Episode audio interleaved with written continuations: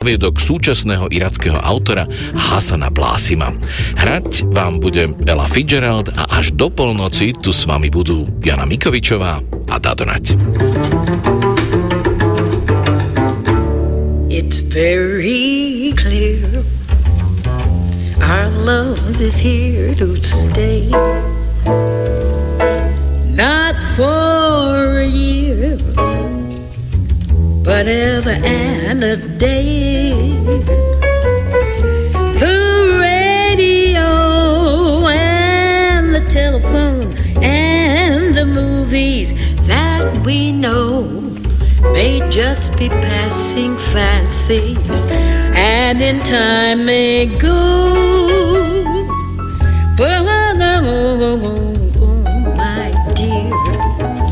Our love is here to stay. Together we're going a long, long way. In time, the Rockies may crumble, Gibraltar may tumble.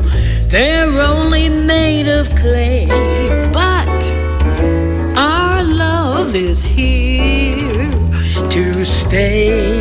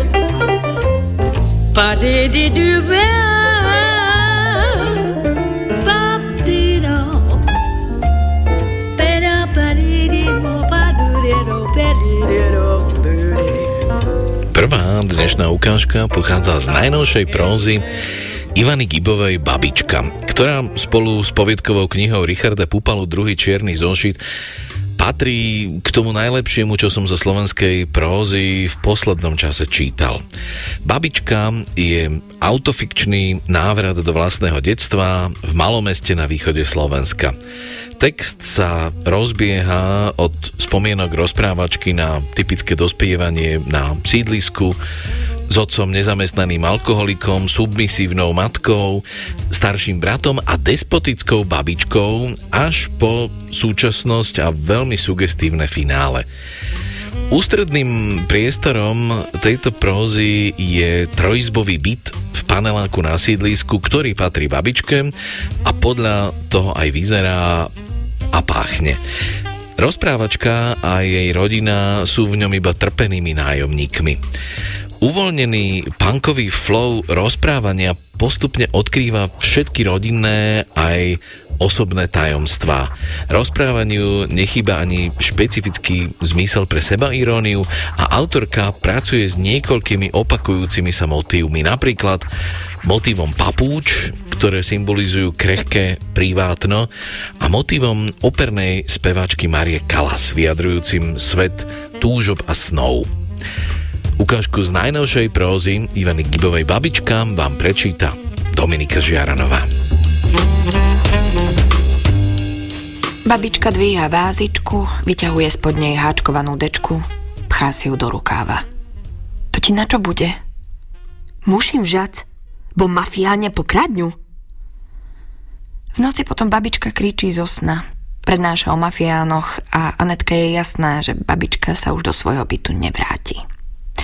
Všetko toto sa presunie do bytu na prízemí a ona je s tým zmierená, nestiažuje sa. Berie ako samozrejmosť, že sa postará o babičku, svoju mamku. Hej, chceli by sme v pozadí počuť Mariu Kalas, ale nepočujeme. Nepočujeme, lebo toto nie je náš život. Toto všetko vieme len z rozprávania. Toto všetko sa dialo, keď my sme mali úplne iné problémy. Napríklad také, že prečo nejaký muž nikdy neostane pri tebe? A keď ostane, odídeš ty? No, čo na to povieš, oco? A ty čo na to povieš, Ľuboško? A Radačovský, Kadločík, Štroncer a ty, pán, moja prvá láska, vy čo na to poviete? A čo na to povie Anetka? A čo povie babička? Nič nepovedia.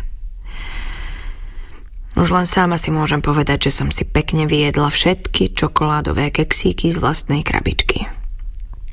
Pustíme si Máriu Kalas. La Mamma Morta napríklad. To sa celkom hodí, pocitovo. Nepoznáme text, orientujeme sa iba podľa hudby. Vojdeme do brány, kráčame po schodoch. Ide to asi takto. Napravo výťah. Jeho interiér je celkom príjemný, ale to sa nikdy nedozvieme, lebo byt je na prízemí. Minieme výťah, uvidíme dvere so škaredým, hnedým, koženým poťahom z 90. rokov, odomkneme, ale aj keby sme do nich len jemne kopli, efekt by bol rovnaký, dvere by sa otvorili. Celé detstvo počúvame, netrieskaj dverami, bo pokazíš zámok, kľúčom zatváraj. Jediná babička, ktorá toto neustále opakuje a Anetka, ktorá je skratka len Anetka, to robia. Zvyšok rodiny na to série a trieska. Výsledok? Áno, pokazený zámok. 30 rokov nevymenený, stačí jemné kopnutie. Sme tam. Už samotná prece je nebezútešným miestom a tu by sme aj mohli skončiť, ale neskončíme. Lebo sme masochisti. Chceme vedieť, čo bude ďalej. Chceme vedieť, či to môže byť ešte horšie. Navyše Maria Kalas je práve v tej srdcervúcej pasáži, ktorá nám nedovoluje odísť. Ešte nevieme, že túto Máriou Kalas interpretovanú áriu máme v mozgu celoživotne lúpnutú, čím sme sa vlastne nevedomky ocitli v nikdy nekončiacej prdeli. V ušiach nám zvoní sugestívne slovo Mizeria. Stojíme v predsieni a premýšľame, či je dobrý nápad za sebou zatvoriť dvere. Nie je. Ale zatvoríme. Zažneme, vyšvícime jak v kostele. Pred nami sa zjaví úzká, na oranžovo... Nie, nepredstavujme si tú akokoľvek sofistikovanú, či nedaj Bože peknú oranžovú, natretá hnusná miestnosť. Z estetických dôvodov sú na tejto hnusnej svetlej oranžovej tmavšou, ešte hnusnejšou oranžovou, cez šablónu nastriekané vzory motýlikov, o ktorých ani Anetka si azda už nemôže myslieť, že niečomu pomôžu. A či nebodaj naozaj nás tá predsieň deprimuje natoľko, že v motýlikoch zhliadneme útechu? Že v nich vidíme trochu Anetkinho anieličkovstva a optimizmu? Že máme dojem, že toto nás spasí? Obávame sa ďalšieho kroku. A to si ani nepredstavujeme, akú má predsieň históriu. A, a zda sa nám v spomienkach aj niečo vyjaví. Kadejaké fľašky s riedidlami, kadejaké pyžamka, dlaždičky, rozbité vodováhy a papučky rôznych vzorov a veľkostí. Všetky tieto obrázky cieľavedome zapudíme a odhodláme sa urobiť zo pár krokov. No, nie sme si istí, či práve toto sme chceli. Na pravej strane za sebou nechávame dvoje dverí od kúpeľne a záchoda, ktoré sme sa zdráhali otvoriť. Onedlho vysvitne, že sme tušili prečo. Najlepšie sme si nechali nakoniec. Ponechajúc tieto komnaty za sebou, sa môžeme rozhodnúť, či vstúpime do ďalšej miestnosti naľavo, napravo alebo do tej priamo pred nami, ako v nejakom vtipe, alebo logickej hádanke, lenže žiadna logika v tom nie je a vtip už vôbec nie. Tušíme, že veľké rozdiely v našich pocitoch pravdepodobne nenastanú, nech už vstúpime kamkoľvek. Niektoré už prítomné sa možno len zintenzívnia. Veď aj Mária Kalas je teraz v tej exponovanej fáze. Vykročíme kúsok rovno a vojdeme do miestnosti, ktorá kedysi za asi lepších čias slúžila ako obývačka a potom za horších ako spálňa pre rekvizity. Mária Kalas reve z plného hrdla, vyťahuje ten tón. Yo son l'amore, yo son l'amore. Návrat do rodnej domácnosti je prechod peklom. Obzvlášť, keď sa honosným názvom domácnosť tituluje starý zdevastovaný byt, kde polovica vecí nefunguje a druhá je tiež na ovno. Tvoja rodná domácnosť je vo všeobecnosti tristná a ťažko by si našla nepohodlnejšie miesto. Nevieš, či sú všetky steny všetkých bytov schopné absorbovať nepekné energie ich obyvateľov, ale steny domácnosti túto schopnosť majú. Sú v nich pozostatky všetkých tvojich posratých detstiev. V domácnosti si všetky steny, matrace, aj spotrebiče všetko pamätajú.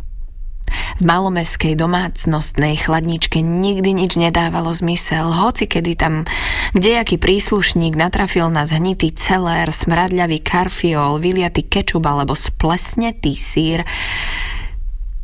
Hoci paradoxne Možno práve toto dávalo najväčší zmysel. Ešte aj potraviny pochopili, kde sa nachádzajú a prispôsobili sa okolitému prostrediu. To je niečo, čo ty si nikdy nedokázala.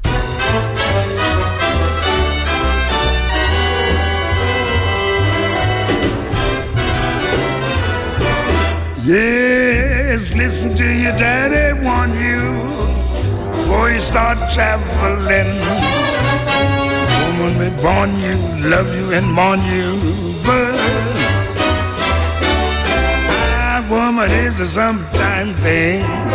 Yes, a woman is a sometime thing.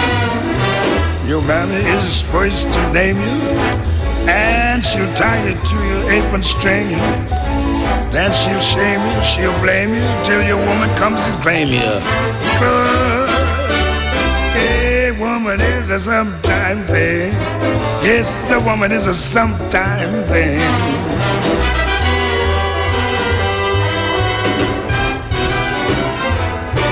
Don't you never let a woman grieve you, cause she's got your wedding ring. She'll love you and deceive you, she'll take your clothes and leave you, cause, yes, a woman is a sometime thing. Oh, a woman is a sometime thing.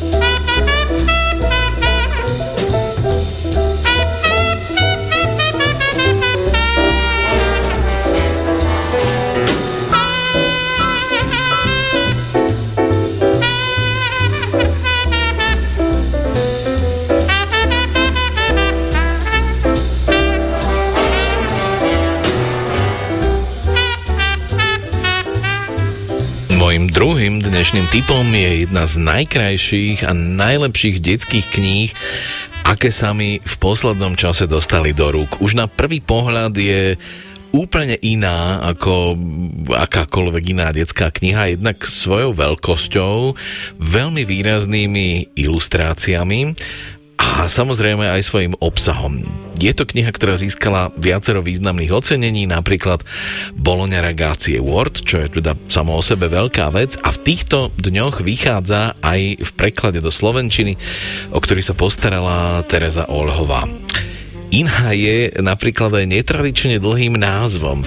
Kniha má názov Panáčik, Kôstka, Slivka, Poleno a zase Panáčik. Aj autorom je vynimočný český divadelný a komiksový scenarista Vojtech Mašek. Ide o skvostne premyslené dobrodružstva obyčajného dreveného polena a jeho vtipne nonsensovo rozvíjané rozprávanie, ktoré ide naozaj do mnohých strán. Záhradník odtrhne slivku, tá sa dostane do obchodu, kde si ju kúpi jedna mamička na koláč, do kôstky sa zahryzne syn, zahodí ju do kaluže a tak ďalej. Tá dejová linka kopíruje životný cyklus slivkovej kôstky. Striedanie identít rozprávača je pomerne chaotické, Vojtech Mašek cieľene všetko ešte viac zamotáva prostredníctvom chlapca Petríka a jeho dialogických vstupov do panáčikovho rozprávania. Zaujímavo pôsobí aj striedanie rodu, keď Poleno v priamej reči hovorí, ako sa cítila ako slivka. Jedným slovom je tu veľmi veľa prekvapení a ja mám pre vás tiež jedno prekvapenie, pretože v nasledujúcej ukážke v úlohách chlapca Petríka a rozprávača Polena sa vám predstavia Matilda Hajdinová a Boris Farkaš. Tak a prezradím vám, že Matilda je vnúčkou Borisa Farkaša. Tu je jej prvá a verím, že nie posledná rozhlasová úloha Vojtech Mašek, Panáčik, Kôstka, Slivka, Poleno a zase Panáčik. Raz sa malému Petríkovi nechcelo ísť do školy a tak si vymyslel, že ho bolí hrdlo. Zostal doma sám a keď si šiel do komory zobrať čokoládu, zakopol o kus dreva. Presnejšie o malé guľaté poleno. Au, dívaj sa, kam šliapeš. Ty vieš rozprávať? No jasné, že viem. Čo sa ti nepozdáva? Si poleno. Poleno? Nebuď drzí, chlapče. A čo teda si? Som panáčik. Ale vyzeráš ako poleno. Ty si ale bezsitný. Prepáč, ale prečo vyzeráš ako poleno, keď si panáčik? Hej, to je na dlhé rozprávanie? Nevadí, rozprávaj, ja mám čas. Hm, dobre. Budeš sa čudovať, ale ja som nebol vždy panáčik. A čo si bol predtým? Na začiatku som bol kôstka. Aká kôstka? No slivková. Ako to, že si bol hneď kôstka? A čo je toto za otázka? Nebol si ešte pred kôstkou slivka? Nie, ty máš ale nápady.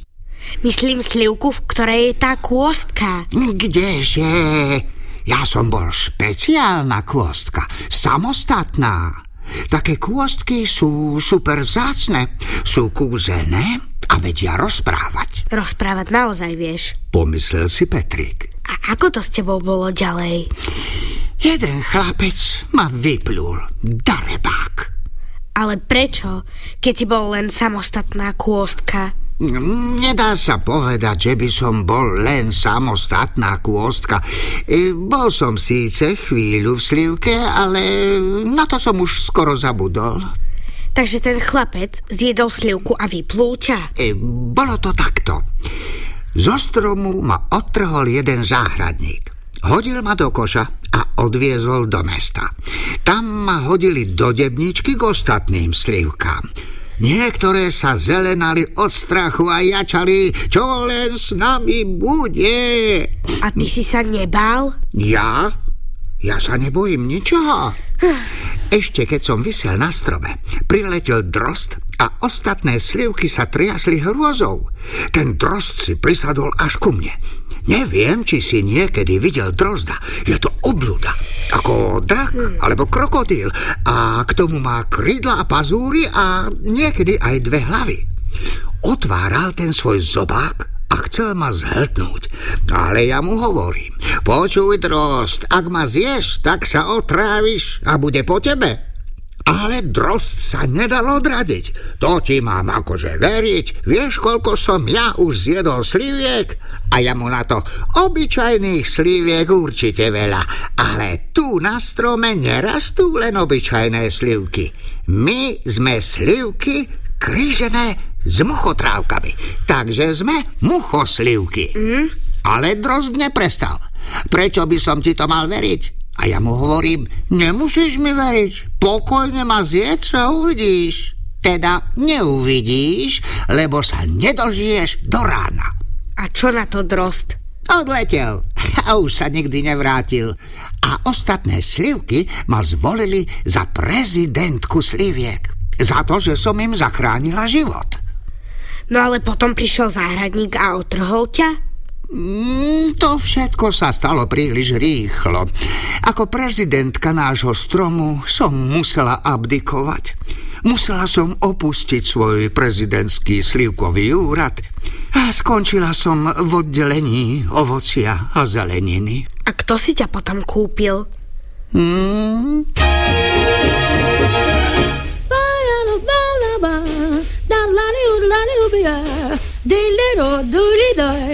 Obrigado, nota do 18.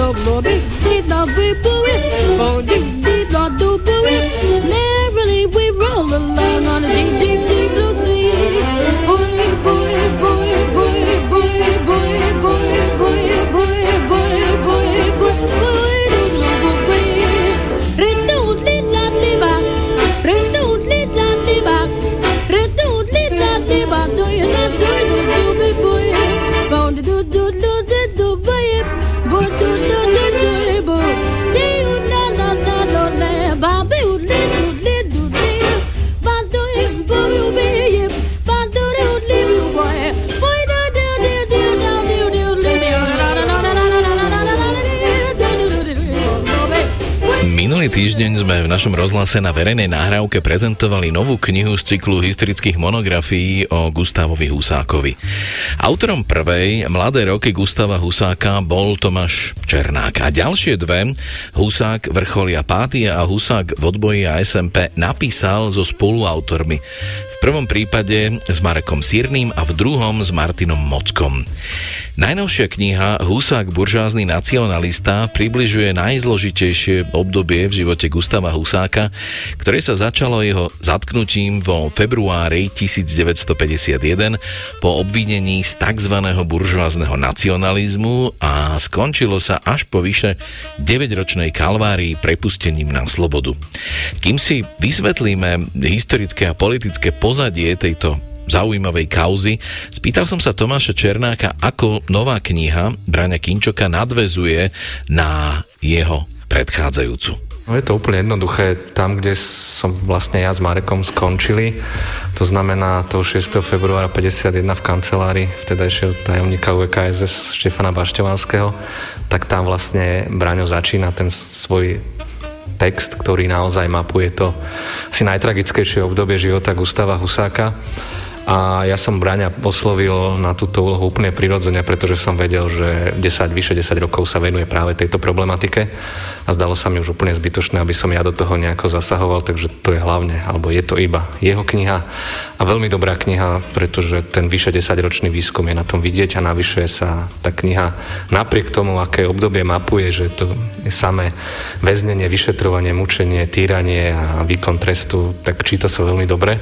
Je napísaná veľmi pútavým štýlom, že čitateľ až vťahne do, do toho tragického deja a nevie sa od neho odlepiť. Takže som rád, že Braňo prijal tú ponuku a toho výsledkom je práve táto knižka. Aké bolo historické a politické pozadie obvinenia Gustava Husáka z buržázneho nacionalizmu v roku 1951? Hovorí Branislav Kinčok. Z medzinárodného hľadiska kľúčové je vypuknutie studenej vojny, alebo eskalácia studenej vojny. A, takže toto bol hlavný determinant celého vývoja, ktorý ovplyvňoval aj vývoj v celom sovietskom bloku a tým pádom aj v vtedajšom e, Československu, samozrejme aj v rámci neho. E, na Slovensku to bola taká tá hlavná zahranično-politická udalosť, ktorá e, to determinovala a konkrétne, ak by sme mali ísť do nejakej také presne udalosť, ktorá odštartovala ten pohon na buržoáznych nacionalistov, tak to bola roztržka medzi Sovietským zväzom a Jugosláviou, respektíve medzi ich vodcami e, v lete roku 1948, ktorá v podstate priniesla na Slovensku v tento konštrukt tzv. buržoázneho nacionalizmu, ktorý opäť tým e, zahranično-politickým vývojom, aj vnútropolitickým, získal nakoniec tú podobu tohto procesu, kde ešte teda do tohto názvu buržoázny nacionalizmus e, sa pridal slovenský buržoázny nacionalizmus, ktorý bol teda orientovaný, môžem povedať, proti Česky. A v rámci aj tohto procesu alebo tohto, tejto kampane sa riešil aj vzájomný pomer vzťah Slovakov a Čechov v spoločnom štáte. Samozrejme, e, ak sa povrieme z toho globálu, že kde už v podstate tí vyšetrovateľe našli korene tohto procesu, tak keď chceme hovoriť o tomto procese, tak sa musíme začať baviť v podstate o roku 1900, o začiatku 20. rokov 20. E, storočia, pretože oni už e, korene tohto procesu a tej trestnej činnosti tých protagonistov procesu našli už v činnosti skupiny DAO na čele s Vladimírom Klementisom, Ladislavom Nomeským, ktorí tvorili tú prvú generáciu davistov a samozrejme s Gustavom Husákom, ktorý bol, dá sa povedať, tým predstaviteľom tej, tej druhej generácie tých davistov, pretože on v podstate do tejto skupiny sa začal počítať, alebo sa pridal až v polovici 30. rokov a teda aj tí vyšetrovateľia štátnej bezpečnosti konštruovali tú jeho trestnú činnosť už e, v súvislosti s touto skupinou. Takže e, tie korene sú hlboké, tie korene sú široké a mali samozrejme, ako sme povedali, aj vplyv na to zahranično-politická situácia, ktorá tým pádom, že Jugoslávia bola v roku 1948, respektíve 1949 vylúčená z toho sovietského, sovietského bloku alebo socialistického tábora a Stalin nebol ochotný akceptovať akúkoľvek žiadnu podobnú politiku ktorá by nasledovala teda príklad Jugoslávie, tak sa rozhodol použiť svoju klasickú metódu vyskúšanú z 30. rokov, vykonať medzi predstaviteľmi jednotlivých komunistických strán z toho sovietského bloku e, tvrdú čisku. A výsledkom toho bol e, nás nakoniec nebol to ten proces plánovaný s, s tými buržoáznymi nacionalistami, ktorý bol plánovaný ako ten prvý hlavný, ale nakoniec sa to v podstate to pretransformovalo do procesu s Rudolfom Slánským a spolu, ktorom skončil teda aj Vladimír Klementis. Čo všetko zatknutie Gustava Husáka predchádzalo? Tak o tom, čo tomu predchádzalo sa venujú, samozrejme, e, tam je kľúčový rok 1949, príchod sovietských bezpečnostných poradcov, ktorí začali riadiť e, smer toho vyšetrovania, toho vnútrostranického vyšetrovania, alebo stranického. A e, v podstate oni určovali ten smer, oni v podstate zbierali prvé, spo, samozrejme spolupráci s československými bezpečnostnými orgánmi alebo zložkami a oni uh, teda spolupracovali, zbierali materiál už od roku 1949 na aj týchto slovenských buržoáznych nacionalistov. A samozrejme tam je dôležitý ten rok 1950, jar 1950, keď Gustav Husák spolu s Vladislavom Noveským a Vladimírom Klementisom boli podrobení ostrej politickej kritike v rámci strany. Najprv e, internej v rámci zasadnutí ústredného výboru a samozrejme neskôr aj verejnej v rámci e, zjazdu, 9. zjazdu komunistickej strany Slovenska, ktorý v maji 1950 a to bol samozrejme, to bol ich prvý politický pád, zatiaľ len politický dramatický pád. Aj keď uh, dalo sa predpokladať už, myslím, že oni to mohli predpokladať, že vedeli, čo sa dialo aj v okolitých štátoch, či to bolo Maďarsko, či to bolo Poľsko, Bulharsko, že čo po takéto kritike väčšinou následuje, ale u nás sa to skrátka uh, nestalo. a Gustav Husák síce padol z tej svojej funkcie, aj tých štátnych funkcií, z, toho, z tej pozície predsedu zboru povereníkov, v podstate z dnešného pohľadu slo- slovenský premiér, predseda slovenskej vlády. A tým pádom skončil na menej významnej funkcii v rámci UVKSS ale nedošlo k jeho zatknutiu hneď. V podstate k tomu jeho zatknutiu prišlo až takmer o, o 9 mesiacov, čo súviselo samozrejme s tým, že sa v rámci bezpečnostných zložiek, ale aj v rámci sovietských poradcov začala prehodnocovať celá línia vyšetrovania, že mal sa hľadať samozrejme ten, tá hlava toho sprísahania, ktoré Stalin, e, Stalin naplánoval pre Československo a tá sa mala hľadať e, na Slovensku. To bolo, to bolo v podstate línia, s ktorou prišli sovietskí bezpečnostní poradcovia z Maďarska. Potom, ako tam urobili veľký proces s Láslom Rajkom. A teda jeden z vývodov bol, že ten hlava toho sprísahania, ktoré je v Československu a ktoré je v podstate to najväčšie, ktoré začituje v podstate e, aj všetky tie e, krajiny sovietského bloku, je, e, teda má sa hľadať na Slovensku. No. A to sa samozrejme v lete 1950 začalo prehodnocovať, lebo tí predstaviteľia, ktorí boli do toho, hlava, za hlavu sa vybral Vladimír Klementis, spolu s ním Gustav Husak, Vladislav Novomenský, pre Sovietov to boli príliš malé ryby. Boli to provinční politici. Oni potrebovali niekoho vyššieho, potrebovali niekoho priamo z ústredia, ústredného výboru komunistickej strany Československa, nie z komunistickej strany Slovenska. A tým pádom to vyšetrovanie začalo naberať iný smer a nakoniec sa aj odklonilo od Gustava Husáka a tým pádom sa došlo na Rudolfa Slanského a proces s tzv. protištátnym spricárnickým centrom, kde už buržoázny nacionalizmus nehral až takú úlohu hlavnou takouto ideologickou líniou bol boj proti sionizmu, alebo inak nazývame aj židovský buržoázny nacionalizmus a kvôli tomu v tomto procese skončilo z 13 e, ľudí e, bolo 11, boli označení židovského pôvodu, skrátka. Takže ten buržoázny nacionalizmus sa dostal do úzadia a preto sa dostal do úzadia aj Gustav Husák spolu s Ladislavom Nomeským. To už samozrejme ideme do toho ďalšieho roku, do toho ďalšieho 50 na 52, kedy už boli e, v podstate, neboli na slobode, ale už boli vyšetrovaní. Gustava Husáka po zatknutí vo februári 1951 odviezli do Prahy a potom ho tri mesiace vypočúvali vo veľmi drsných podmienkach na zámku v Kolodejoch. Čím si vysvetľujete, že sa nezlomil a nepristúpil na tú hru na obeď politického procesu? Tá prvá fáza v tých kolodejoch, e, tá bola zameraná jednoznačne na zlom vyšetrovanca. Tie stredoveké podmienky, tá brutalita tam, to bolo jednoznačne tých ľudí zlomiť. A potom tá, ona sa skončila v prípade Husáka po troch týždňoch tam, myslím, že v priebehu februára koncom februára 1951 e, táto akcia bola ukončená, lebo bola prezradená svojím spôsobom. A všetci, všetci boli pre, prevezení znovu do, do Ruzine, kde pokračovalo to vyšetrovanie, vyšetrovanie nie, už nie v takých stredovekých podmienkach, e, už v rámci tých vyšetrovacích cieľ. A samozrejme tam, ja si myslím, že to Gustava Husáka by, tam je dôležité si uvedomiť, že tam sa znova menila tá koncepcia toho vyšetrovania a on už na jeseň 1951 keď Husák to interpretuje tak, že ho dali k ledu, že ho prestali ho vyšetrovať. To už bol dôvod ten, že skrátka on bol tvrdohlavý, ale išlo hlavne o to, že sa zmenila tá koncepcia znova, už začala smerovať presne tomu Rudolfu Slánskemu a Husák sa tým, že sa s ní ťažko spracovalo, tak e, mali s ní ťažšiu robotu, tak nemohol byť, lebo nebol, nebol zlomený v podstate. Ako na rozdiel od e, Klementisa, Ladislava Novomenského, ktorí boli umelci svojím spôsobom. Takí ľudia, e, neboli takí tvrdí. Gustav Husak pochádzal z chudobného prostredia. Tam treba si všímať aj to, z akých podmienok, v akých podmienkach vyrastal. A hovorím, novomestský umelec toho zlomili. On to sám priznal veľmi rýchlo. On nebol taká tvrdá povaha.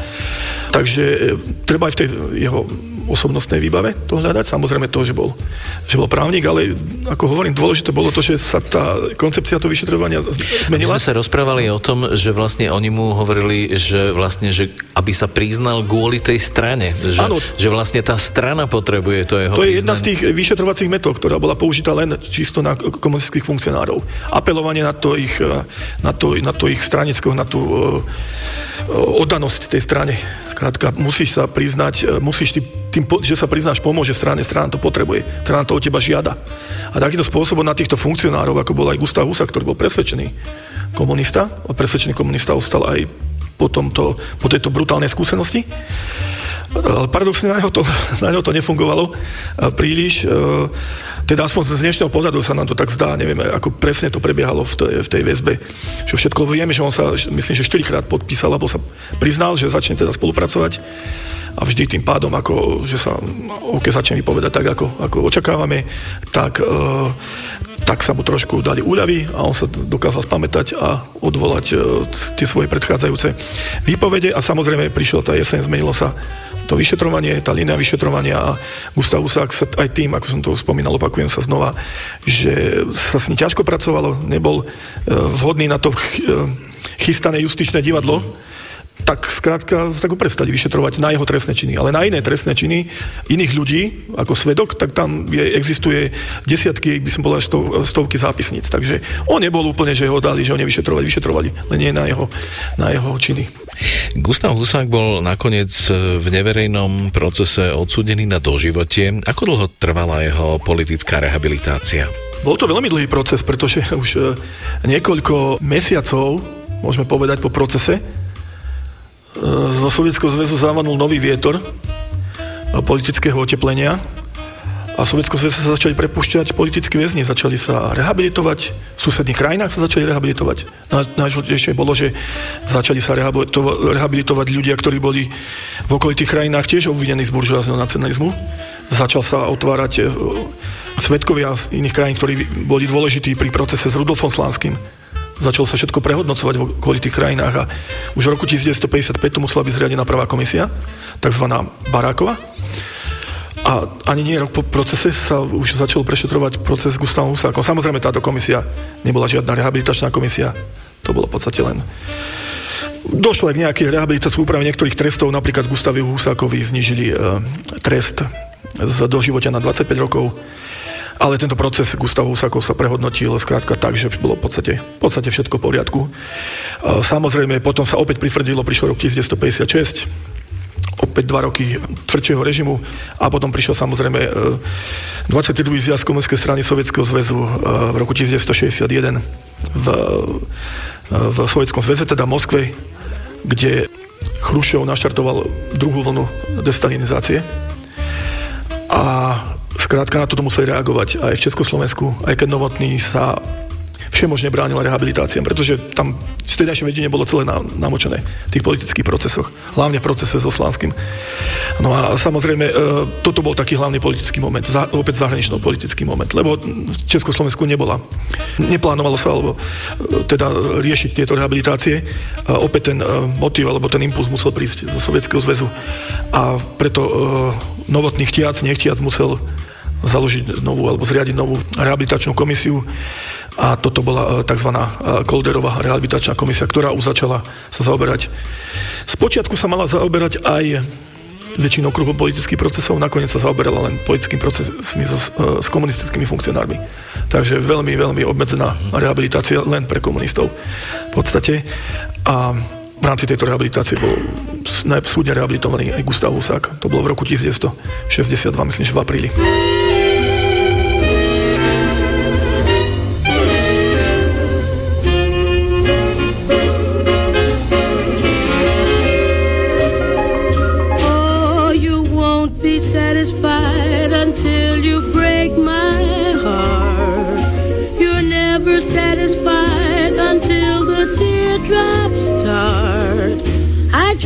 To shower you with love and kisses. But all I ever get from you is nagging and bragging, my heart is sagging.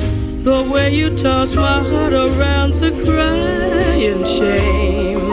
I bet you wouldn't like it if I did the same.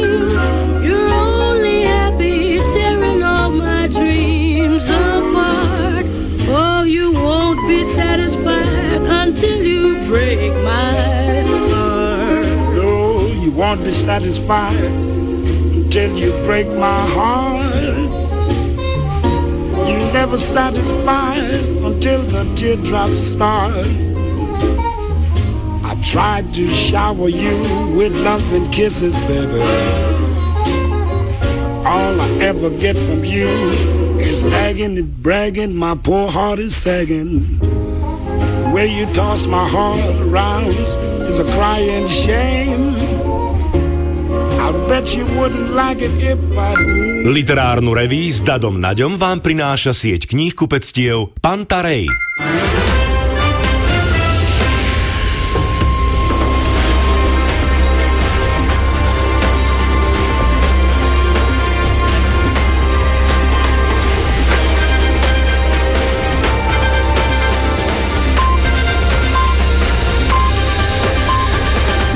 Bolo 23 hodín.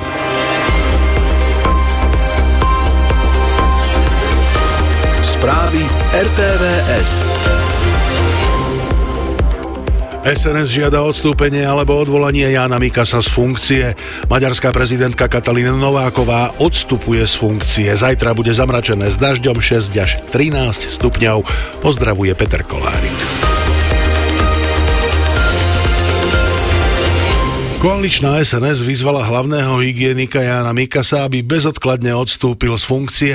Národniari ho obvinili z nezvládnutia boja s pandémiou COVID-19 a oznámili, že ak nevyvodí svoju zodpovednosť za predchádzajúce tri roky, požiadajú na najbližšej koaličnej rade ministerku zdravotníctva Zuzanu Dolinkovú z hlasu SD, aby Mikasa odvolala.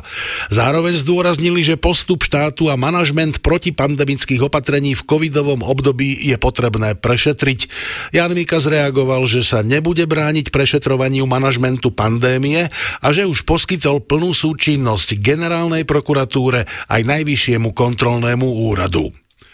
Finančná správa poslala listy takmer 6 tisíc rodičom, ktorí si neoprávnene uplatnili daňový bonus na dieťa za rok 2022, hovorí šéfka daňovej sekcie finančnej správy Iveta Grosová a to hlavne osobou, ktorí nemali dostatočný príjem na to, aby si uplatnili plnú výšku a potrebujú príjem ďalšej osoby. Pre všetky osoby, ktoré si uplatňujú daňový bonus na dieťa, doporučujeme využiť našu stránku, naše elektronické daňové priznania.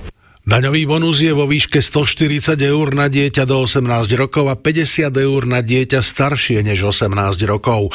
Ak sú v elektronickom formulári na stránke finančnej správy zadané správne údaje, cez daňové priznanie sa výpočet urobí automaticky, potom ho už len treba vytlačiť a podať do konca februára. Neoprávnení žiadatelia musia rozdiel zaplatiť. Vzniknutú škodu za rok 2022 finančná správa odhaduje na 3 milióny 300 tisíc eur. Maďarská prezidentka Katalín Nováková oznámila, že odstupuje z funkcie hlavy štátu. Zareagovala tak na škandál, ktorý vznikol potom, keď udelila milosť mužovi, ktorý kryl svojho nadriadeného, roky zneužívajúceho chlapcov v detskom domove. Bývalá ministerka spravodlivosti Judith Vargová, ktorá milosť tiež podpísala, vyhlásila, že odchádza z verejného života vzdáva sa kresla v parlamente aj vedúceho miesta na kandidátke Fidesu do Európskeho parlamentu. Nováková formálne zostane prezidentkou, až kým ukončenie jej mandátu neschváli parlament. Jarná schôdza zákonodarného zboru sa má začať 26. februára. Nového prezidenta musí parlament zvoliť do 30 dní od zániku mandátu mandátu. Povinnosti a právomoci prezidenta bude dovtedy vykonávať predseda parlamentu Láslo Kövér. Úrad OSN pre palestínskych utečencov na Blízkom východe oznámil, že zásielku potravín pre viac než milión obyvateľov pásma Gazy Izrael zablokoval. Dodal, že obyvatelia izolovaného severu pásma nemajú už niekoľko dní čo jesť a melú si múku z krmiva pre zvieratá. Medzinárodná charitatívna organizácia Action Aid oznámila, že obyvatelia pásma sa uchyľujú k pojedaniu trávy. Útočník Juraj Slavkovský strelil 10. gol v sezóne NHL, nezabránil ním však prehre hokejistov Montrealu s Dallasom 2-3. Nebodoval Martin Pospíšil, ktorého Calgary uspelo na ľade New Yorku Islanders 5-2. Zajtra bude prevažne zamračené a na viacerých miestach dážď, nočná teplota 10 až 5, denná 6 až 13 stupňov, južný popoludní na západe západný vietor do 30 km za hodinu. 23 hodín 4 minúty. Zelená vlna. V hlavnom meste pribudla nehoda. V dopravných správach máme podrobnosti. V Bratislave na D1 pred prístavným mostom smerom od letiska sa v pravom pruhu zrazili tri osobné autá. Nezdržíte sa. V Bratislave pozor aj na rýchlosť zmerajú na Slovnavskej smerom z centra. Dopravné správy tvoríte hlavne vy. Stačí, ak nám zavoláte. Julius Tamáš bezpečne a plynulo. Zelená vlna 0800 900 800. Literárnu reví s Dadom Naďom vám prináša sieť kníh kupectiev Pantarej. Dobrý večer, vítajte pri počúvaní druhej hodiny literárnej revy Rádia Slovensko, v ktorej vás ešte čaká 5 ukážok z knižných noviniek a mailová súťaž na záver. Začneme trojicou typov na čítanie. Dnes budú od polského vydavateľa reportážnej literatúry Filipa Ostrovského, prekladateľky a redaktorky Gabiky Magovej a historika Branislava Kinčoka. Chcel som povedať o knižke Magdaleny Roho, Magdy Roho. To je Slovenka, ktorá, má, ktorá žije v Mexiku. Je to nezávislá vlastne freelance žurnalistka, novinárka. Píše o ženách veľmi veľa a táto kniha je, má titul Ženy, ktoré zostali a je to kniha o ženách, ktoré ostali vlastne doma, keď ich muži vlastne odišli niekam, či už na vojnu, či vlastne za prácou emigrovali a vlastne opustili svoje domácnosti. Zaujala ma kniha, ktorá vyšla nedávno v slovenskom preklade. Je to kniha Pascala Merciera Permonovo močanie. Táto kniha vyšla v preklade Pauliny Čuhovej a zaujala ma možno tým, že už len to, ako pôsobí tou svojou objemnosťou a ako, ako som ju začala čítať, ako ma vtiahla do seba tým, že ako slobodne si človek, autor, môže dovoliť opísať niečo, čo je možno úplne drobné na akomkoľvek veľkom priestore. Tak ja by som dal jednu z kníh roka 2023 od Juraja Červenáka Lovec čertov, a pretože som fanúšik tej, celej tejto série o Štajnovi Barbaričovi. Samozrejme, toto je výnimočná aj tým, že je v podstate odohráva sa Trnave, čo mi je trošku tak srdcom blízka, pretože som tam, tam študoval históriu e, na univerzite a poznal som tie reálie toho mesta a vrele to odporúčam e, všetkým fanúšikom historických dobrodružných poviedok alebo románov. Toľko tri knižné typy od Filipa Ostrovského, Gabiky Magovej a Branislava Kinčoka. No a môjim tretím knižným typom je nová poviedková zbierka Iracký mesiáš významného irackého autora Hasana Blásima. Jeho politicky angažované a voči irackému režimu kritické firmy, filmy vyvolali pozornosť irackých tajných služieb a on musel utiecť najskôr do Sulejmánie, potom niekoľko rokov cestoval ilegálne po Európe, až kým sa nakoniec usadil vo Fínsku. Jeho poviedkový debut Blázon z námestia Slobody bol v roku 2010 navrhnutý na ocenenie Independent Foreign Fiction Prize, to však nakoniec získal až za druhú zbierku poviedok Iracký mesiáš. Tá prvá zbierka už vyšla v slovenskom preklade a Iracký mesiáš vychádza práve v týchto dňoch a, a táto kniha vlastne bola prvá kniha arabského autora, ktorá získala túto cenu a práve z nej bude následujúca ukážka. Blásimové poviedky sú surreálne, ale aj brutálne drsné. Prelína sa v nich každodenné s fantastickým, mŕtvi ožívajú a zvieratá rozprávajú príbehy so silnou dávkou čierneho humoru. A príbehy Hasana Blásima reflektujú temné absurdity nedávnej minulosti v Iraku a útrapy irackých utečencov. Ukážku z titulnej poviedky Iracký mesiáš vám v preklade Mareka Briešku prečíta Kamil Mikulčík.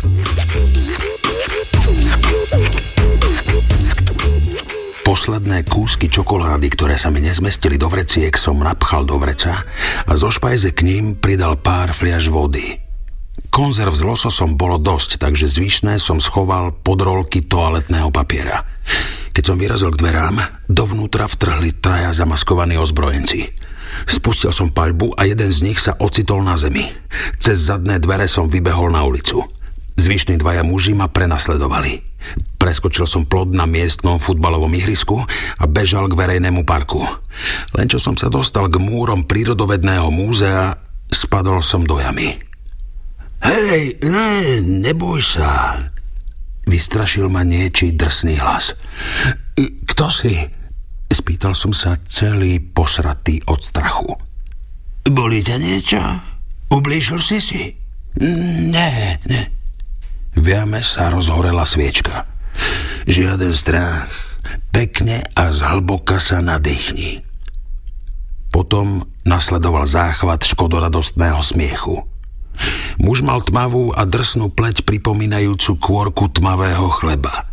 Bol to zošúverený starec, do pol nahý. Sedel na malej lavičke, na stehnách mu ležala špinavá prikryvka. Všade okolo sa povaľovali staré haraburdy.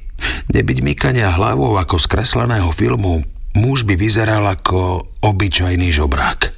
Kýval ňou zľava doprava ako nejaká korytnačka. Kto si? Ja som sem spadol? Samozrejme, že si spadol. Ja tu žijem. Nemáš niečo na pitie? E, vodu? Voda momentálne netečie. Mám marihuanu, ak by si mal záujem. marihuanu? E, patríš k režimu alebo k opozícii? K puči tvojej matky. Prosím ťa. Starec si zapálil joint a podal mi ho. Je to tu bezpečné? Poriadne som si potiahol a popri tom študoval nového spoločníka. Veľmi podozrivá postavička. Zahasil cigaretu a zapol rádio. Vysílali piesne v prazvláštnom jazyku. Pripomínal africké rituálne tance. E, si cudzinec? Čo, nespoznávaš vlastný dialekt? Veď hovorím tvojim jazykom, človeče. Ty však ten môj nepoznáš, lebo tu už pridlho trčím. Osvojíš si jazyk nešťastníka, ktorý sem ešte len spadne? Hnusí sa mi štýl, kým rozprávaš. Odvrátil tvár a s tým svojim korytnačím krkom sa naklonil dopredu, aby zapálil ďalšiu sviečku. Ja mu opäť zalialo svetlo. Ležala v nej mŕtvola. Lepšie som sa jej prizrel. V ústach som pocítil trpkú pachuť. Bol to vojak. Mal pri sebe starú pušku. Na jeho stehnách sa črtali rezné rany. Zrejme ich spôsobil ostrý šrapnel. Vyzeral ako z dávnych čias. Správne, je to ruský vojak, povedal starec, ako by mi čítal myšlienky. Tváril sa, že sa usmieva. A, a čo robil v našej krajine? E, pracoval na veľvyslanectve? Padal v lese počas zimných bojov medzi Ruskom a Fínskom. Neblázni. Pozri, taký ako ty mám pokrk. Chcel som byť k tebe milý. No už mi začínaš poriadne liesť na nervy a dnes mám na hovno náladu. Začal som si dôkladne obzerať jamu.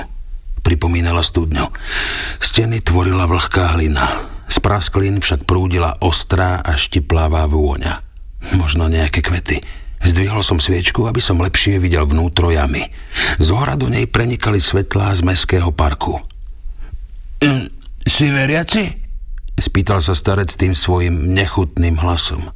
Boh sa u nás vždy postará. Prosím ho, aby nám pomohol v ťažkých chvíľach. Priložil si dlane k ústam ako amplión a hystericky zreval – O, tvorca zázrakov, všemocný, preveľký Bože.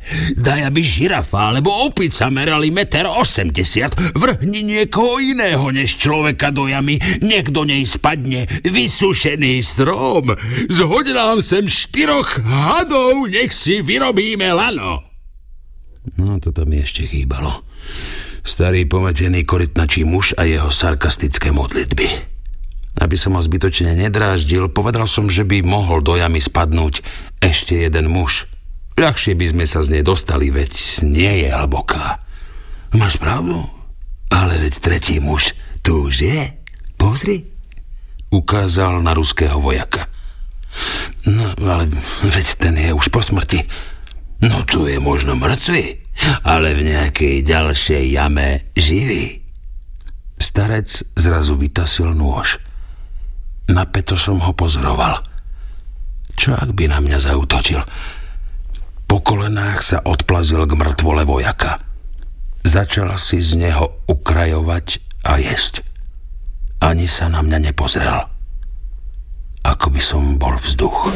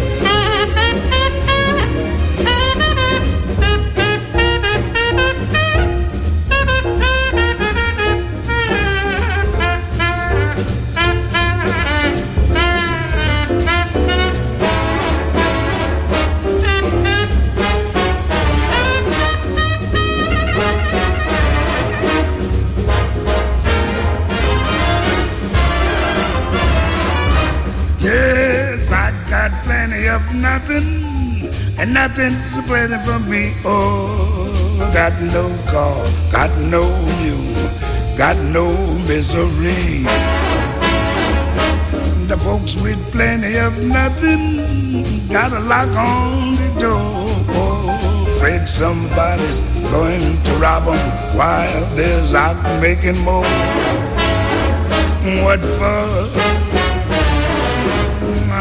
Got no lock on the door, that's no way to be. They can steal the rug from the floor.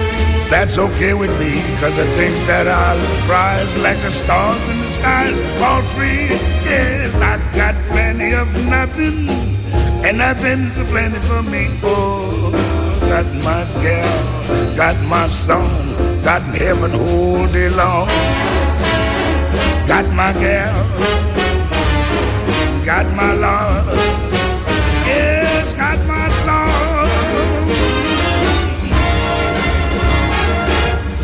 Oh, I got plenty of nothing, and nothing's plenty for me. I got the sun, got the moon, got the deep blue sea. The folks with plenty of plenty got to pray all the day. Seems with plenty you sure got to worry how to keep the devil away. Away. I ain't afraid about hell till the time arrives. Never worry long as I'm well. Never want to strive to be good, to be bad. What the hell? I am glad I'm alive. Nothing, and nothing's plenty for me. I got my man, got my song, got heaven the whole day long. Got my man,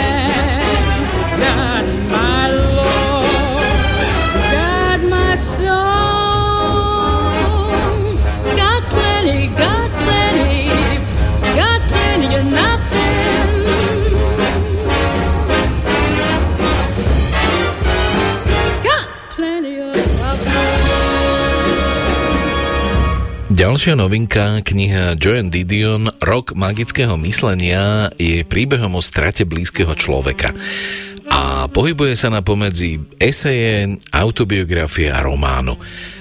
Autorka v nej mapuje jeden rok od smrti svojho manžela, Johna Gregoryho Dana, ktorý zomrel náhle na infarkt. Vťahuje nás do svojho magického myslenia, ktoré sa pre jeho stratu stalo myslením vychýleným od reality. V období takmer 40 rokov s ním zdieľala rodinu s adoptovanou dcérou, o ktorú prišla o dva roky po jeho smrti, povolanie spisovateľky, keďže obaja boli spisovatelia a publicistky, ale predovšetkým spoločne prežitý čas života. Túto knihu o vyrovnávaní sa so stratou blízkeho človeka zaradil denní Guardian krátko po vydaní medzi 100 najlepších non-fiction kníh všetkých čias. Ukážku z nej vám v preklade Jany Uraňovej prečíta Lucia Vráblicová. Joan Didion, Rok magického myslenia.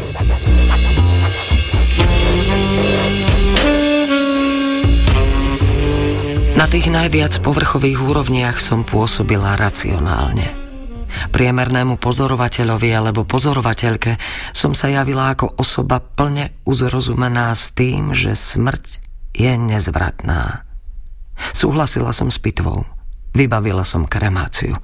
Zorganizovala som to tak, aby sme ho uložili do katedrály svätého Jána Evanielistu až bude kvinta na privedomí a zdravotne natoľko v poriadku, aby mohla byť prítomná s tým, že popol uložia v kaplnke pri hlavnom oltári, kde sme spolu s bratom uložili aj popol našej matky. Zariadila som, aby vyrezali mramorovú platňu s jej menom a potom ju znova nainštalovali tak, aby na nej mohlo byť uvedené už aj Johnovo meno. Napokon som sa dožila toho, že 23. marca, takmer 3 mesiace po jeho smrti, sme popol uložili do steny kaplnky, mramorová doska bola znovu na pôvodnom mieste a konala sa aj bohoslužba. Dali sme odspievať aj gregoriánsky chorál, špeciálne pre Johna.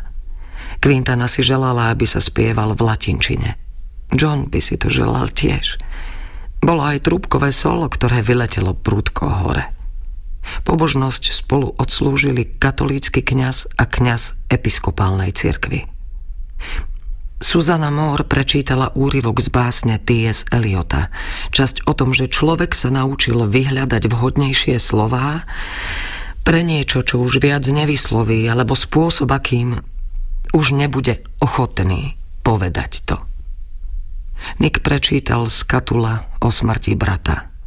Quintana ešte zoslabnutá tam stála v čiernych šatách v tej istej katedrále, kde mala pred 8 mesiacmi sobáš a pevným hlasom prečítala vlastnú báseň venovanú otcovi. Zvládla som to. Uvedomila som si, že naozaj zomrel. Prejavila som to tak verejne, ako sa len dalo. Moje myslenie však v tomto ohľade zostalo podozrivo fluidné. Raz večer, v neskorú jar alebo skoré leto, som sa náhodou stretla s prominentným teológom z akademickej oblasti. Niekto pri stole nastolil otázku viery. Teológ hovoril o tom, že už aj samotný rituál je istou formou viery. Moja reakcia zostala nevyjadrená, ale bola negatívna. Dokonca aj mne sa javila vehementná a prepiatá. Neskôr som si uvedomila, že mi vtedy okamžite zišla na um myšlienka. Ale ja som ten rituál vykonala. Celé som to zvládla. Kostol svätého Jána Evangelistu, liturgický spev v latinčine, katolícky kňaz a episkopálny kňaz. Bolo aj, veď tisíc rokov je u teba ako deň včerajší, čo sa pominul a ako jedna nočná stráž, aj in paradisum deductant angeli. A predsa nič z toho mi ho nevrátilo späť. Aby sa vrátil späť, na to som sa počas tých mesiacov v skrytosti sústradila. Mal to byť môj magický trik. Koncom leta mi už všetko bolo jasné. Ale to neznamenalo, že som dokázala dať preč oblečenie, ktoré by mohol potrebovať.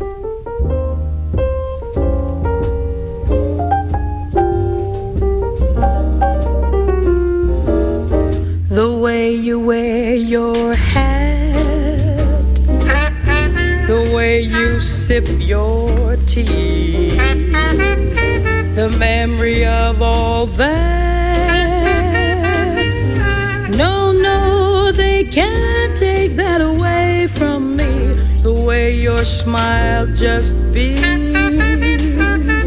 the way you sing off key the way you haunt my dreams.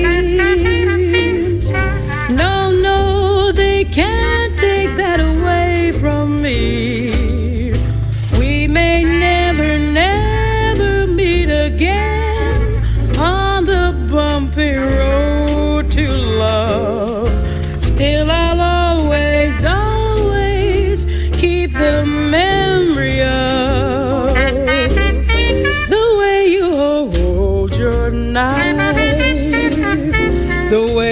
Danced till three, the way you've changed my life. No, no, they can't take that away from me. No, they can't take that away from me. The way you wear your hat, the way you your tea, the memory of all that. No, no, they can't take that away from me. The way your smile just beams, the way you sing off key the way you haunt my dreams. No, no, they can't take that away from me. We may never, never meet again on the bumpy road to love. Still, I always, always keep the memory of the way you hold your knife danced till three, the way you changed my life. No, no, they can't take that away from me. No, they can't take that away from me. Swing it, boys. Svoj ďalší knižný tip som pre vás vybral ďalší z francúzsky písaných románov Milana Kunderu Totožnosť, v ktorom ponúka úvahu o našom mieste na Zemi, o poznaní seba samého, o vlastnej smrteľnosti, vernosti, o láske, o individuálnom starnutí, ale aj o starnutí modernej európskej kultúry. Hlavná postava Jean-Marc zanechal štúdium medicíny a zmysel svojho života vidí vo vzťahu so Chantal, staršou a skúsenejšou ženou. Snaží sa zahnať jej obavy zo starnutia aby jej dokázal, že je stále príťažlivá, posiela jej anonymné listy s význaniami. Chce jej dokázať, že je stále krásna a žiadúca. Táto nevinná stratégia však má, ako to už býva v Kunderových románoch, neočakávané následky. A táto typicky kunderovská zápletka je postavená na spochybnení partnerskej lásky a dôvery. Ukážku z románu Milana Kunderu Totožnosť vám v preklade Eleny Flaškovej prečíta Boris Farkaš.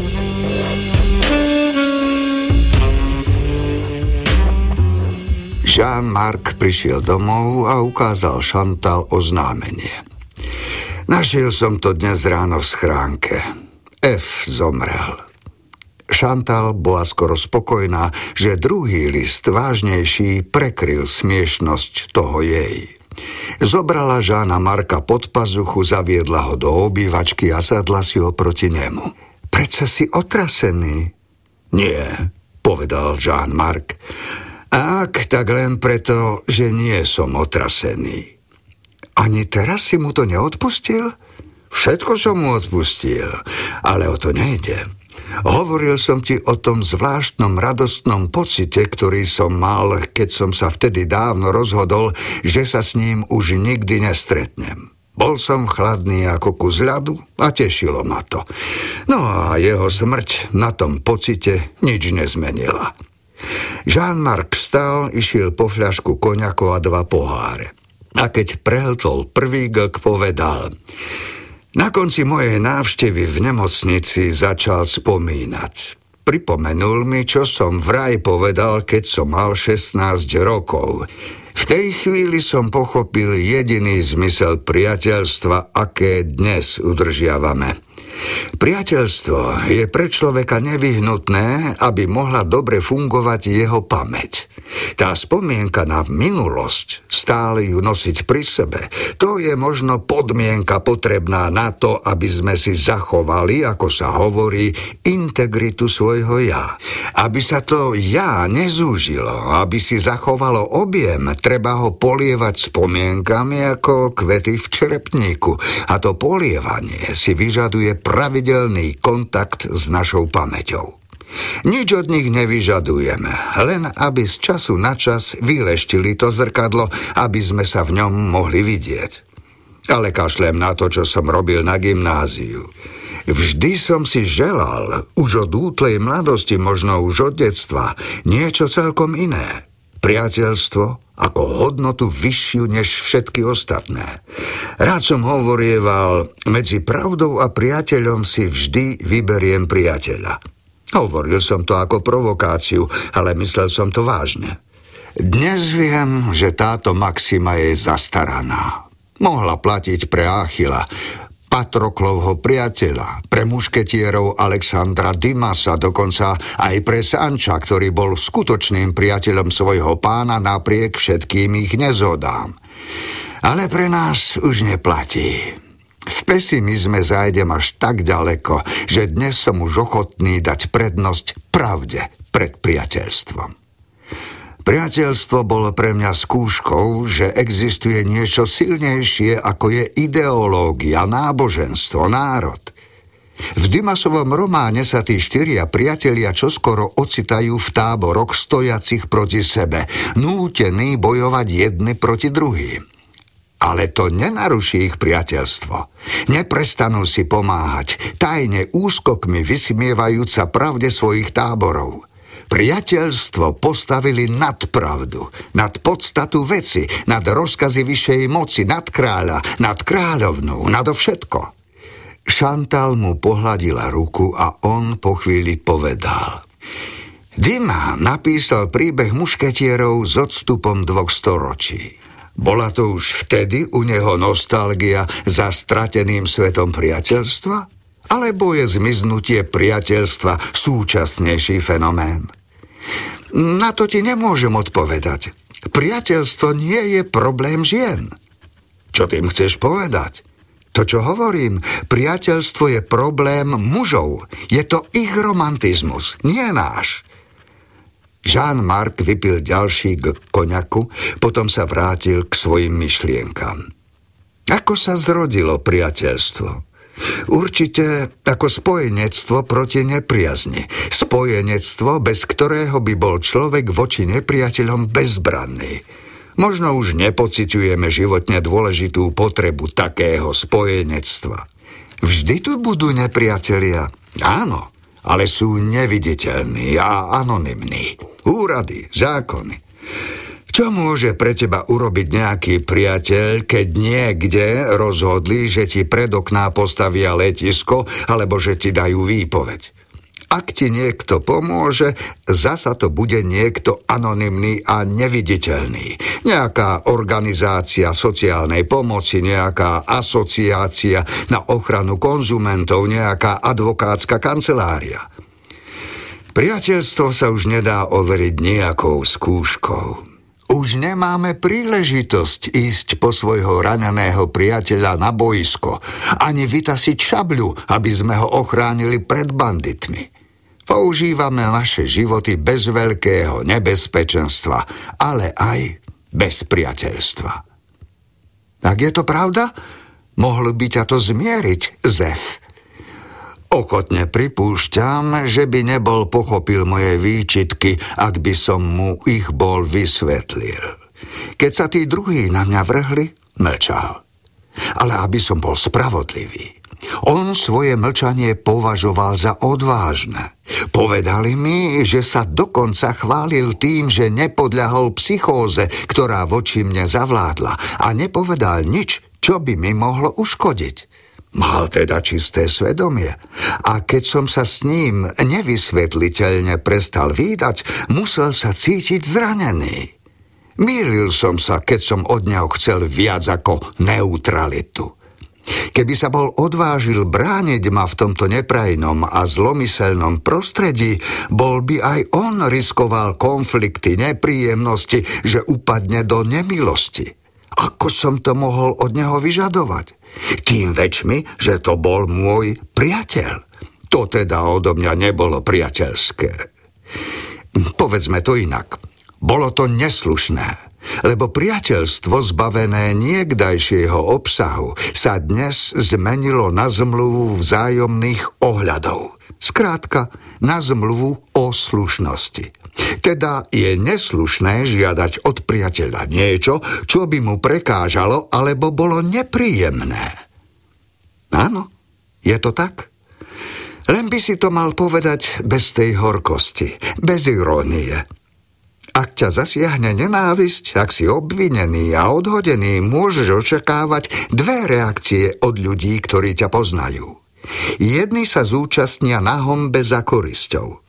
Tí druhí sa diskrétne budú tváriť, že o ničom nevedia, nič nepočuli, takže sa budeš môcť s nimi naďalej stretávať a rozprávať. Táto druhá kategória, diskrétna, delikátna, to sú tvoji priatelia. Priatelia v modernom zmysle slova. Počuj, Jean-Marc, toto ja viem už odjak živa.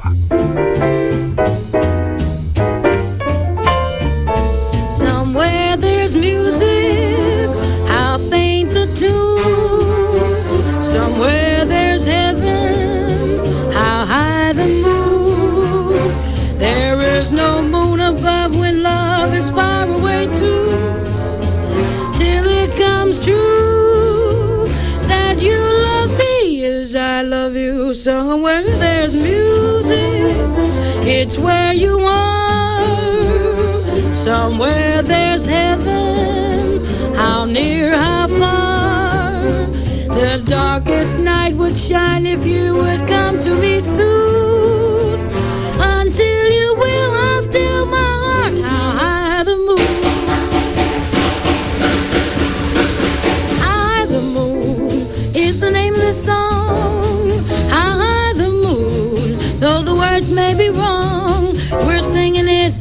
Because you ask for it. So we're swinging it just for you. How high the moon, does it touch the stars? How high the moon, does it reach up to Mars? Though the words may be wrong to this song, we're asking how high, high, high, high, high is the moon. Boo, boo, boo, boo, dee, dee, doo, da,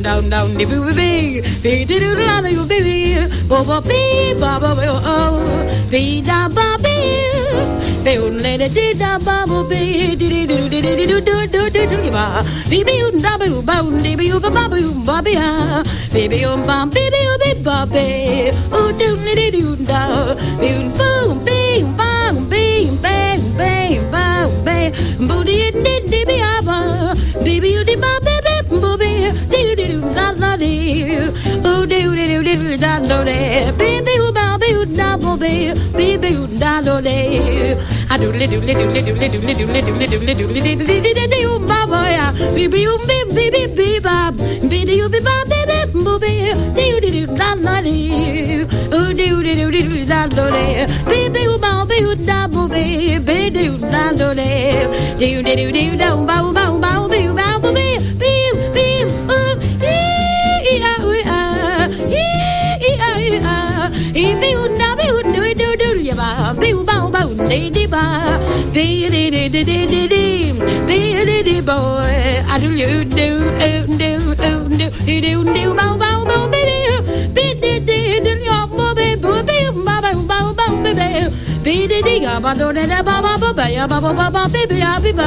though the words may be wrong to this song, we hope you like high, high,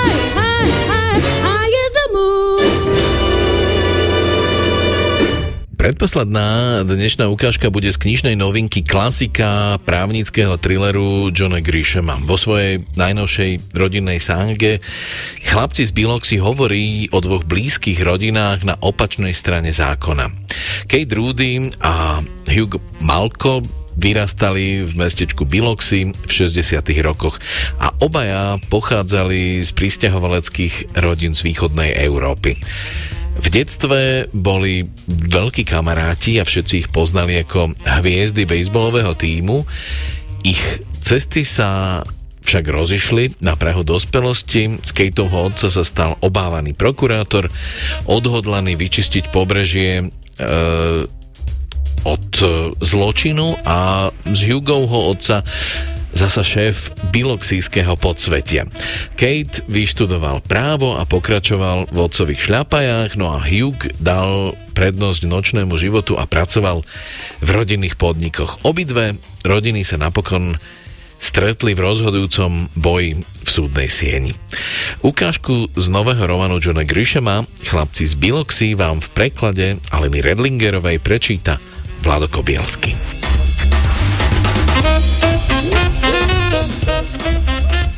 Jesse si predstavoval, že pozve priateľov, kolegov, možno aj zo pár volených úradníkov a reformátorov na párty a oznámi svoju kandidatúru.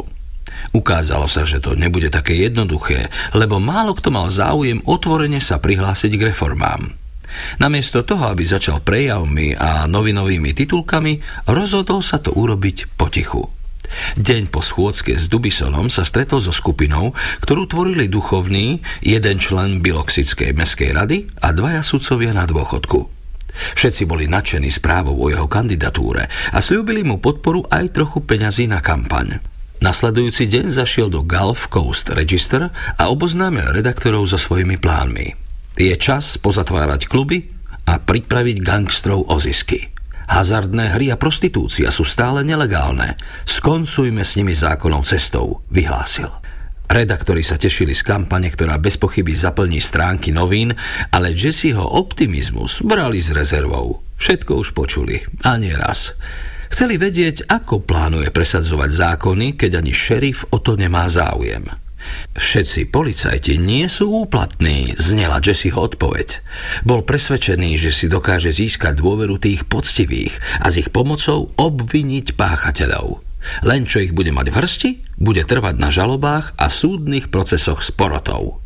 Dával si pozor, aby nikoho nemenoval. Každý vedel, o kom je reč, ale bolo predčasné vyvolávať vojnu verejnými vyhláseniami proti mafiánom a podvodníkom.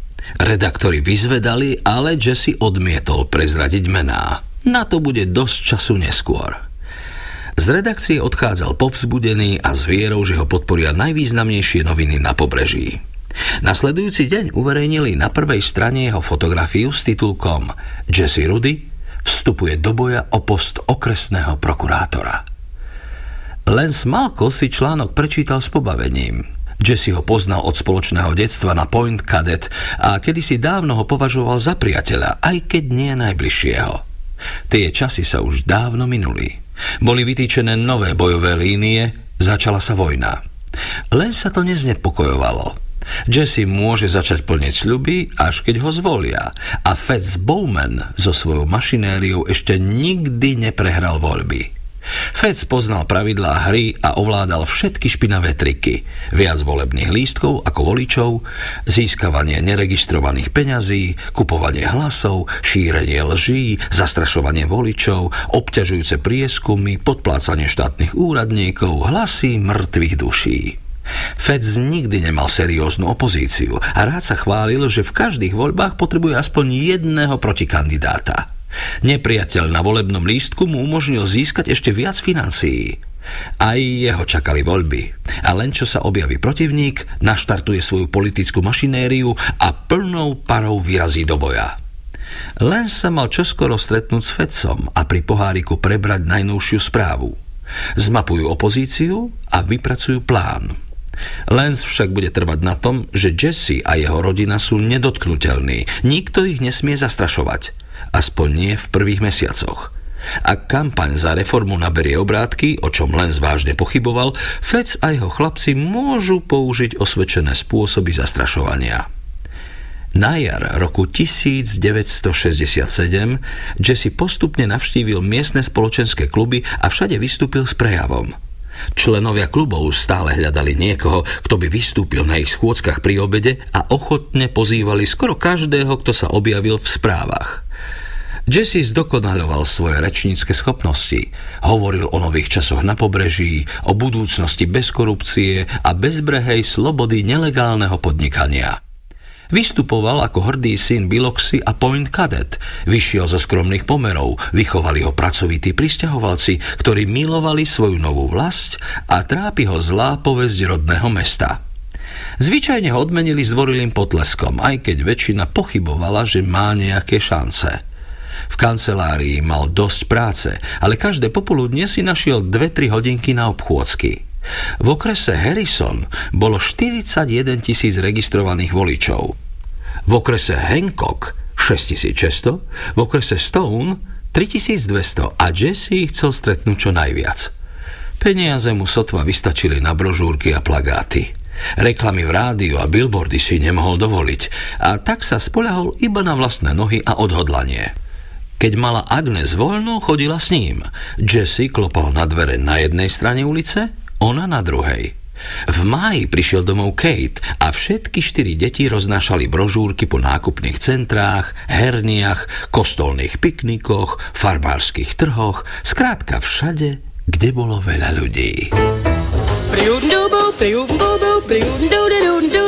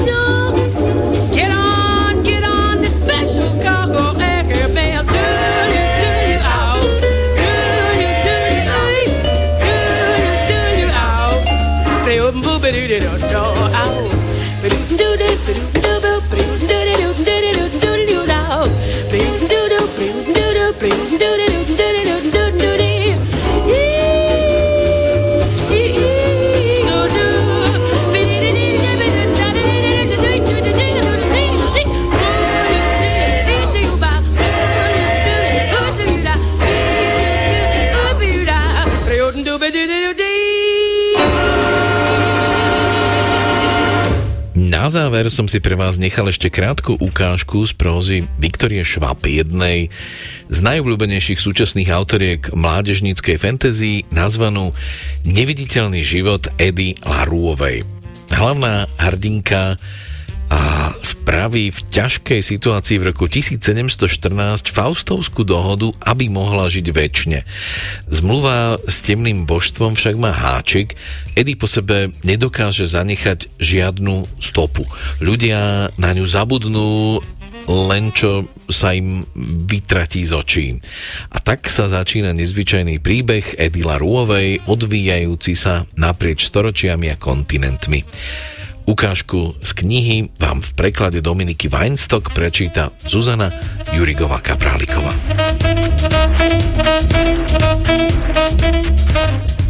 Márec je vrtošivý mesiac. Je to švík medzi zimou a jarou.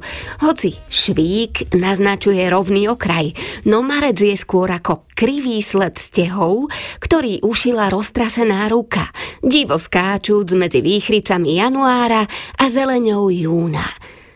Nevieš, čo ťa vonku čaká, kým tam nevykročíš.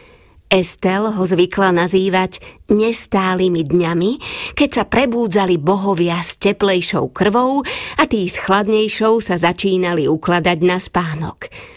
Dňami, keď rojkovia najviac podliehali zlým nápadom a tuláci sa najčastejšie strácali. Edy bola odjak živa náchylná na oboje – takže dávalo zmysel, že sa narodila 10. marca, takmer v strede toho rozdvojeného švíka. Už je to však dávno, čo mala chuť oslavovať. 23 rokov sa bála tohto mílnika, znaku uplývajúceho času a toho, čo to znamená, že vyrastá a starne a potom sa na celé storočia stalo z narodenín len niečo neužitočné, oveľa menej dôležité ako tá noc, keď zapredala svoju dušu. Tá noc, keď sa smrť a znovu zrodenie zliali do jedného. No aj tak, má narodeniny a na narodeniny si zaslúži darček. Zastane pred butikom.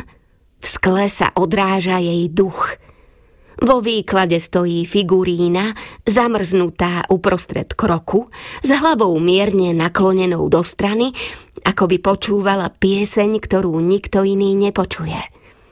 Dlhý trup má zahalený vo svetri so širokými prúžkami, lesklé legíny sa strácajú v čižmách po kolená. Jednu ruku má zdvihnutú a drží bundu prehodenú cez plece. Eddie sa zadíva na figurínu a zrazu si uvedomí, že napodobnila jej pózu. Preniesla váhu na jednu nohu, naklonila hlavu. A možno kvôli dátumu, alebo prísľubu jary vo vzduchu, alebo kvôli tomu, že má proste iba chuť na niečo nové, vojde dnu. V butiku rozvoniavajú sviečky a nové oblečenie – Edy prebehne prstami po bavlne a hodvábe, až napokon nájde kašmírový pásikavý sveter. Prehodí si ho cez ruku aj s vystavenými legínami. Svoju veľkosť pozná. Nezmenila sa. Dobrý deň, veselá predavačka je čerstvá dvaciatnička ako Edy, aj keď ona je skutočná a starne, zatiaľ čo Edy je len obraz uväznený v jantári. Pomôžem vám? Netreba, ďakujem, odpovie Edy a vezme si čižmy ako tie vo výklade. Mám všetko, čo potrebujem. Nasleduje dievča k trom kabínkam so závesmi v zadnej časti obchodu. Ak budete niečo potrebovať, zavolajte ma, Usmeje sa a otočí sa na odchod ešte skôr, ako Eddie za sebou zatiahne záves a osamie v kabínke s čalúnenou lavičkou, vysokým zrkadlom a vlastným odrazom. Odkopne čižmy, vyzlečie si kabát a hodí ho na sedadlo. Vo vrecku zaštrngajú drobné a niečo s tupým ťuknutím dopadne na dlášku. Prekotúľa sa, až sa napokon zastaví osokel. Prsteň krúžok vyrezaný zo sivého topoľového dreva. Obrúčka, ktorú kedysi milovala, ale teraz ju nenávidí. Na chvíľu sa na ňu zahľadí. Prsty, tí zradcovia sa jej myknú, ale nenačiahne sa, nezdvihne ju, len sa otočí a ďalej sa vyzlieka. Oblečie si sveter, poskakujúci natiahne legíny a napokon zapne zipsy na čižmách. Figurína bola vyššia a chučia, ale Edy sa páči, ako jej oblečenie sedí. Páči sa jej teplo kašmíru, dotyk legín, mekké objatie počívky čižiem. Jednu po druhej potrhá cenovky, nevšímajúci nuly na konci. Všetko najlepšie k narodeninám, povie si v duchu a pozrie sa do zrkadla. V tom priskočí prekvapená predavačka. Sedelo vám niečo? Spýta sa, príliš zdvorila na to, aby dala najavo, že si nepamätá, že by niekoho púšťala dozadu. Bohu vďaka za pravidlá správania sa k zákazníkom. Edy ľútostivo pokrúti hlavou. Sú dni, keď sa proste musíte uspokojiť s tým, čo už máte. Povie a zamierí k dverám. Kým predavačka nájde v kabínke na dláške ležať jej oblečenie ako nejakého ducha, nebude si už pamätať, komu patrilo a Edy bude preč. Preč z očí, mysle aj pamäti. Prst si prestrčí cez pútko kabáta, prehodí si ho cez plece a vykročí do slnečného svetla.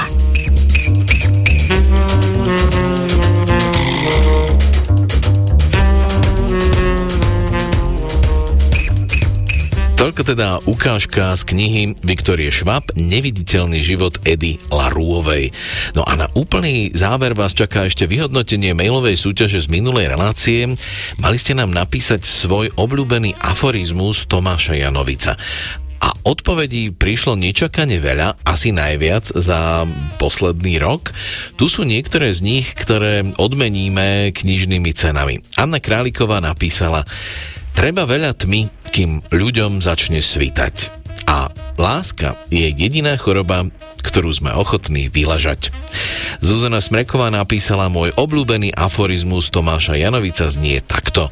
Míliť sa je ľudské, preto sú tyrani neomilní.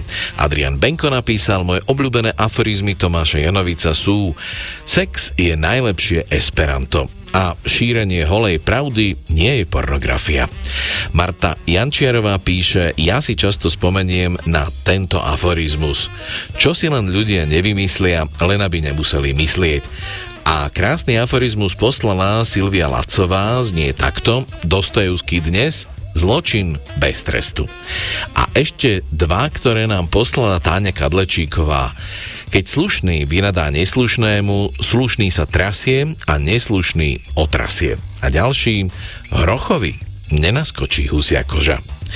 Ďakujem za všetky vaše maily, naozaj ma veľmi potešili a ešte tu mám mailovú súťažnú úlohu do budúcej relácie, ktorá znie takto akú fotografiu máte najradšej a prečo. Svoje odpovede nám posielate do konca budúceho týždňa na mailovú adresu literárna rozhlas.sk a hráte opäť o knižné ceny. Na budúce, ak sa všetko podarí, to bude o jednej krásnej novej fotografickej knihe známeho slovenského fotografa. Peknú nedelu vám prajú a na stretnutie o dva týždne sa tešia Jana Mikovičová a Dadonať.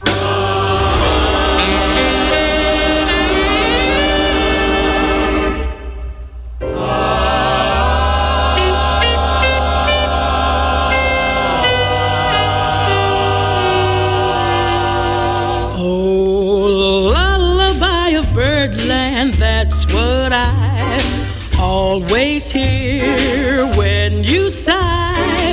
Never in my wordland could there be ways to reveal in a phrase how I feel. Have you ever heard two turtle doves, bill and coo, when they love? That's the kind of magic music we make with our lips when we kiss.